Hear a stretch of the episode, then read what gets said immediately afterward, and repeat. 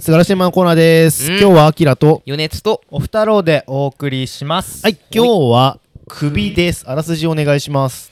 天下統一のために激戦を繰り広げる織田信長そんな中彼の家臣む荒木村重が反乱を起こし彼を姿をくらますそこで信長は自らの跡目相続を餌に家臣を集め村重の捜索命令を出すね、北野武監督の映画ということで、久々だよね、多分ね。そうアウトレイジとか？アウトレイジシリーズ終わって、うん。龍造と古文のヤクザみたいなやつがあって、これで首6年ぶり、年ぶりなん19だ作品目の作品ですね。うん皆さん、たけし映画ってご覧になってますか？俺は多分アウトレイジぐらいかな。その男凶暴につきとか、そのあっちねとか、評判は聞くけど、うん。あまり見てないって感じかあな。ヨネピーは？監督作は、うん。うん。えっ、とソナチネと、はいはい。えーバトルロワイヤルと、うん。あバトルロワイヤルもなんだ。あれ監督はしあてないん監督じゃないわじゃないかごめん間違った。失礼。出演だね。うん。ソナチネとアウトレイジうん。全部かな。お俺あとなんか龍造と七人の子分たちは見てましたね。あ覚えてないけど。ーそうなんだ。そうそう、うんなんか俺私もですねアウトレイジシリーズぐらいしか見てないあそうなんだ。から外。うん。今日の3人は北の映画北の作品っていうのをそんなに知らない状態で話すことになります。そう首首ざっくりどうでした？結構世論的には賛否両論ですけれども。割れてますけれども。僕はずっと笑ってましたよ。好きだったってこと？うーんまあ笑ってましたね。お俺は普通にざっくり言ってあまり好きではない映画だったなっていう感じがあってなね。なぜかというとあの、うん。ギャグセンスが合わないなって思っちゃったのが一番大きくてそのなんかはいまあふざけてるのか真剣なのか分かんないような感じでなんか俺はそのたけし映画はアウトレイジぐらいしか見てないんだけどあの、うん。ヒリヒリした中で、はいはい。あのヤクザとかが繰り広げる、うん。なんか笑えないギあャグってあるじゃん。ああいうヒリヒリしてる感じのギャグだったら笑えるんだけど、はいはいはい。なんかなんかなんだろう。えなえ何そのや笑わせ方みたいな感じのがあって そこはあまり気に入らなかったかなっていうところで、うん、あまり好きじゃなかったなっていう感じですね。え。ーおふちゃんは？俺は割と好きでう。んで多分今アキラが言ってくれたところが俺はもう多分向こうは笑わせる気そんなないなみたいなところを感じてう。ん多分多分なんだけどう。んその全体を通してその妙な戦のリアリズムみたいなのでを描こうとしてんのかなって思ったの。笑わせようじゃなくなんかこのなんて反応していいか分かんないようなことって、うん。あの異常な戦いの中って起こりうるよねみたいな。うん。ことを言いたいんだろうなみたいな風にして感じたから笑いどころは確かに少なかったんだけどうん。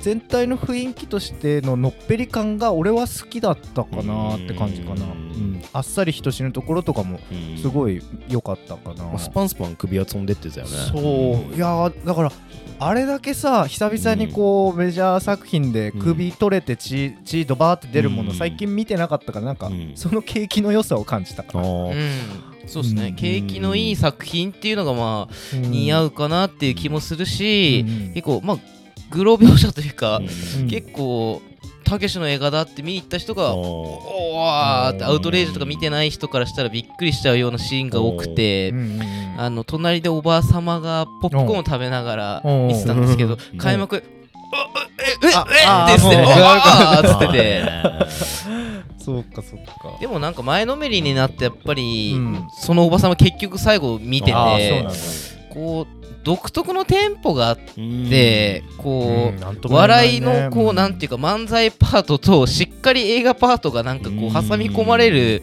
そのなんか独特のテンポ感が割と僕的には良くて見ててこうあんまり長さそこまで感じないなとは思ってましたね。うんうん。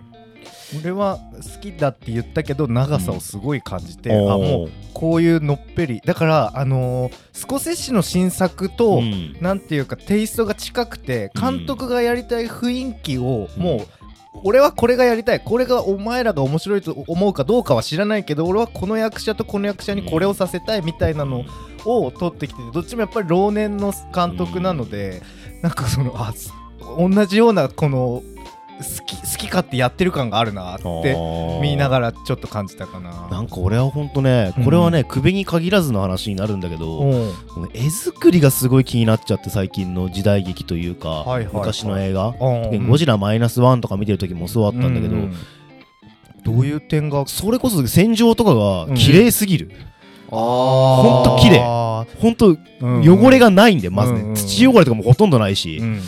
たまに泥にバーってまぎめえた時にうん。汚れるぐらいで、まあね。甲冑とかもほとんど汚れてないのがすごい気になってあゴジラとかもそうだったんだけど戦時終わって、うん。なんだけどなんかみんな服綺麗な。服着てるみたいな破れてないとか。たまにそういう感じね。そうそこを見てほんとねそれこそあの軍事シーンで後半の方どんどんどんどん戦争戦の場面が増えてくるんだけど、うん。そこでなんかあのーまあ大将がいてそれを囲うような参謀とかがいるっていうシーンが何回も続くんだけど、うん。そこをね毎回同じようにしか見えなくてしかもそれがセットにしか見えないの。なんか幕張ってそれっぽい家紋入れてうん。真ん中でドンって座ってればそういう場所でしょって言ってる感じがしてなんかすごい絵としてうわなんか毎回同じようなことやってるっていう感じで、なんかねそこがね一番入れなかったんだよね。あ。だからこそなんか現代劇やればいいのになって毎回思っちゃうというかアウトレイジとかも現代劇としてあーそがずっっかそっか。とだったら多分その雰囲気というか、うんうん。そのここまで作る必要ないから、うんうんうん。いやそれでいくとですね俺合戦シーンが一番かっこ悪かったっていうか、かっこよく描く気魅力的に描く気ないんだなっていうのをうん。感じて、うんあの日常パートというかそのどっかからどっかまで移動してる間にうん。あれ実は敵だったみたいな急に差し込まれるところはやたら魅力的な戦闘なのに、うん。なんかその合戦になったらなんかもう CG で「や降ってますはい、うん。人来ました、ね。うん。首とりあえずボトンです」っていうのが、うん。あ撮りたいのはここじゃないんだっていう、うん。この人がのぺーって喋ってたり、うん。なんかこの一瞬この竹竹やぶの中で忍者同士がこう、うん見つめ合うみたいなあ、うん。そういうのそういうフェチズムを随所でやりたかったんだなーみたいな見方をしたかな。なんか、あのーやりすぎなんかこれたけしだから撮れたんだろうなっていうところはやっぱりこう過剰にこう汚い BL 描写というか、うん。この遠藤健一の汚いうん。遠藤健一と西島秀俊が2人でこうやってる BL なんて正直見たくもないなっていうところの笑いだと思うんですよあれって。あ。正直。メタメタ的なというか、うん。あなたたちがこう BL のそのなんか同性愛を認めましょうとかうん。言ってるけど、うんうん。これ見せられてどうなのって正直バカバカしくて笑っちゃうじゃないみたいなあなたこれ笑わないで入れますか？みたいな、なるほどね。なんかそういうところもあるしなんかこうやっぱり最後の,、あの首なんかどうでもええんじゃみたいななんか、うん。あのぶん投げ感もなんかうんやりたいことやってんだろうけどこれ他の監督だったらまあこうはうまくいかないだろうなやらせてくれないだろうなっていう、その景気の良さが僕は良かったですかね。なんかその点で言えば俺なんかうん遠藤健一とうん。西島さんの話はうんすごい綺麗なものとして俺は笑うもなんもなく俺普通に綺麗だなと思って見てったしうん。すごい切実だなと思ってそこは感じてたかな。うん。特にその西島さんの立場っていうのがうん。そのまあ恋人である遠藤健一を守りながらもでも家臣のいる探さないといけないんだよね。加瀬亮に対してなんかなんとかそこのうん。ねあのものを欲しいっていううん。絶妙な立場だからこそうん。本当その気持ちなんか分かるというか同じうん立場じゃないから分かんないけどなんかそういうとこが切実だなって思ってそこは見てたかな。その笑う笑わないとはまた別の話だったとは思う、うんなんかね普通に艶っぽく見えたので、うん。そこがす普通にすごいなともう本当に恋、もう男女とかじゃないなって思ったの。もう人が何かに恋する時のあのうん遠藤さんの目がもうガチすぎて、ううんわすげえ演技だなーって思って見てたかなそう。なんか、うん個人的に遠藤健一ってめちゃめちゃ汚いイメージなんですよ僕の中で、うん。あそうなんだ。娘を犯す役とか援助交際を撲滅するなんかうん。むいただきおじさんみたいな役とか、うん。過去のあねと、まあ、ビジター Q とかもそうですけど、うん。そういう役がちょっと多すぎてフラットにはちょっと見れなくてうん。なんか、うん。うん。だからこそなんかあんまり汚くっていうかその、うん。笑ちゃう方に僕は見えちゃってたのかなっていう気はちょっと今聞いて思いましたかね。なるほどね。個人的に俳優として光ってたのはやっぱ加瀬亮さんのうんそうですおね。織田信長がうんなんかはちゃめちゃすぎて。うん。わうわなんか本当にみんな人そうでもなかった。で、うん、俺、うん。一番加瀬亮が、うん。なんか血圧高そうなおじさんにしか見えなくて、よかったですけどね。本当。血圧高いなと思ったよ。いやけやばいよね。そうそう。結構プチって切れるんじゃないのかなってぐらい、うん。もうずっと青筋立っててさ、うんそう。そういう演技うめえなと思って見てたけどね。だからそういうキャラとして織田信長を描いてて、うんうん、そう。それを見事に演じてたなっていう。そうああいうキャラクターのあん。ま見たことがなかった。加瀬亮さんの演技を見てて。今までああそこまでブチ切れてる役はないか。まあうん。まあでもアウトレイジもさ、うん。切れてる役だけど、ねうん。あそこまでじゃないもんね、情けない感じの加瀬亮じゃなくてちょっとびっくりっていうか。うん。キムキムニーあの忍者のキムニーがすごい好きだった。